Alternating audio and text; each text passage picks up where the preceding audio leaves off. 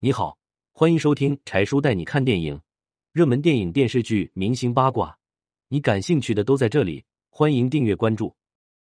那个把父亲扛肩上看升国旗的女孩张白鸽，是真孝顺还是在作秀？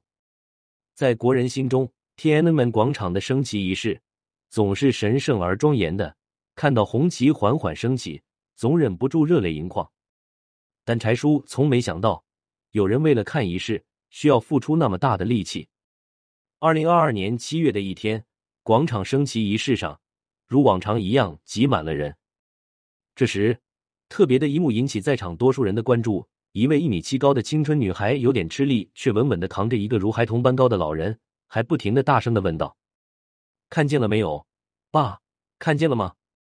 看见了，看见了。”老人是第一次感受这激动人心的时刻，他兴奋的声音都有点颤抖。这一幕感动了众多国人，甚至央妈都忍不住报道。后来柴叔才了解到。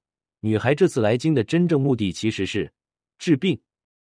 这位生病却扛负看升旗的女孩就是张白鸽，襁褓女婴，初育五十岁的单身爸白鸽，一九九七年生，河南洛阳人。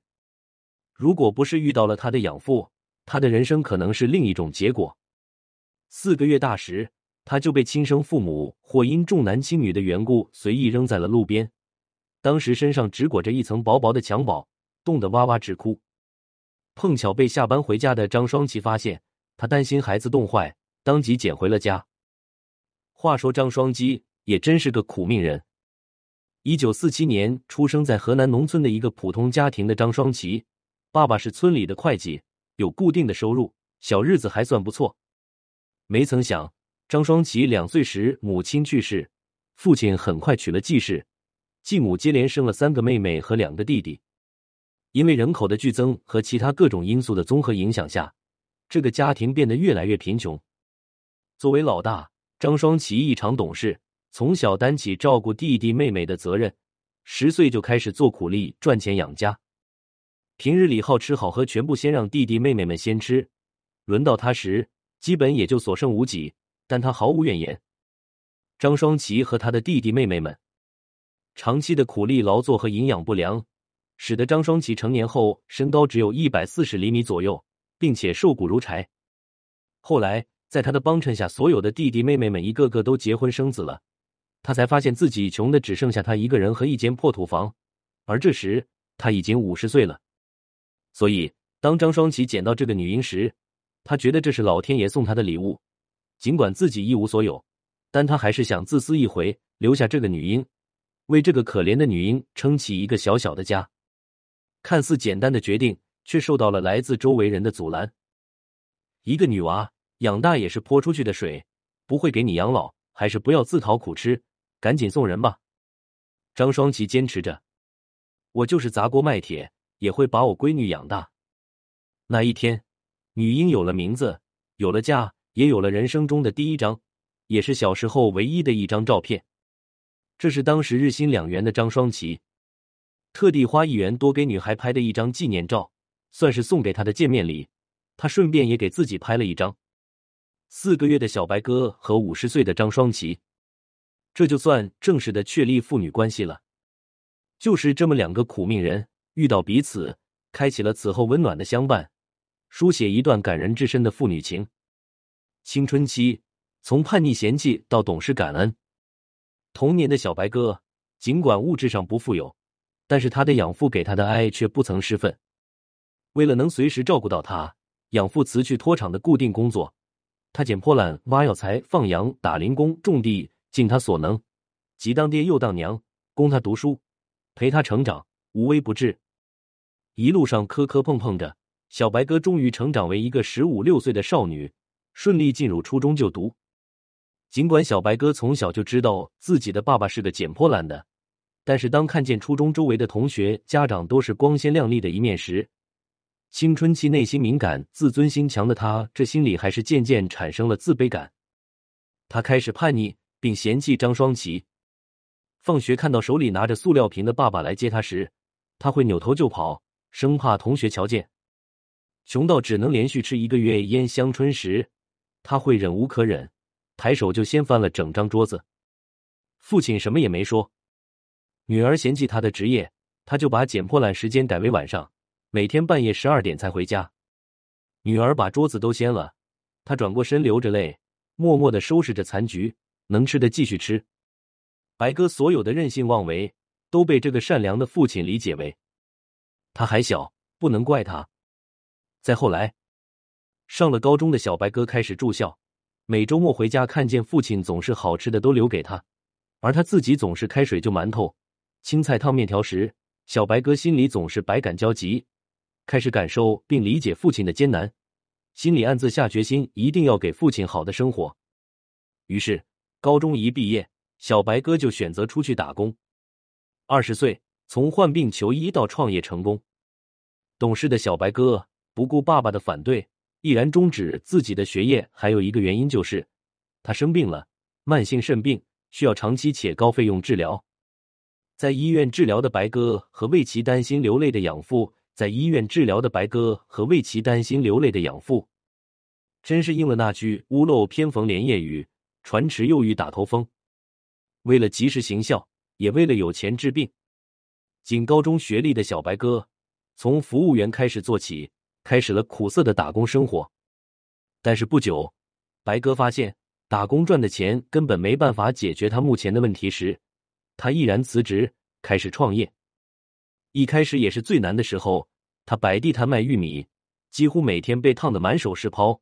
没生意的那段时间，最穷时口袋里只剩五元钱，每天花五毛买一个豆包馍就能顶一天。虽然难，但是白哥走呢，他就把爸爸带到哪里。爸爸能照顾他的饮食起居，能帮他发货，能定期陪他去北京看病，在女儿心里，他就是超人爸爸。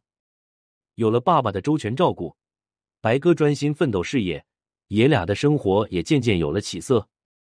一次偶然的机会，白哥接触到护肤品电商，也许是上天垂怜这一对苦难的父女，也许是好人有好报，总之。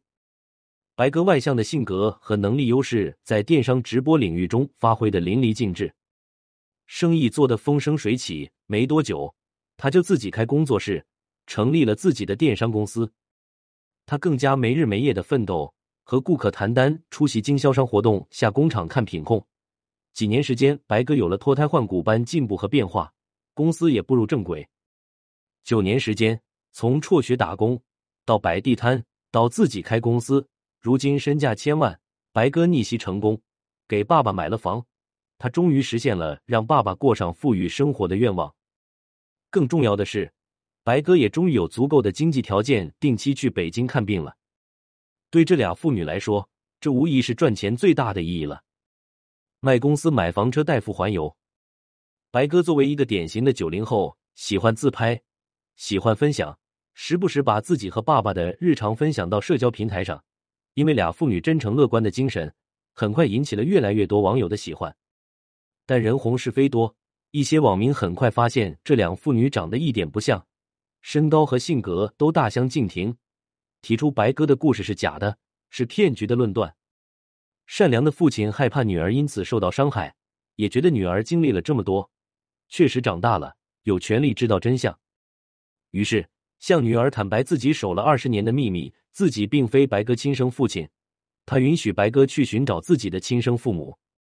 古语有云：“生而未养，断指可还；生而养之，断头可还；未生而养，百世难还。”那一刻，白哥的脑海里瞬间浮现出一幕幕这个养父多年来全部的艰难忍耐和坚持，所有的愧疚和感动同时涌入白哥的内心，让他泪如泉涌。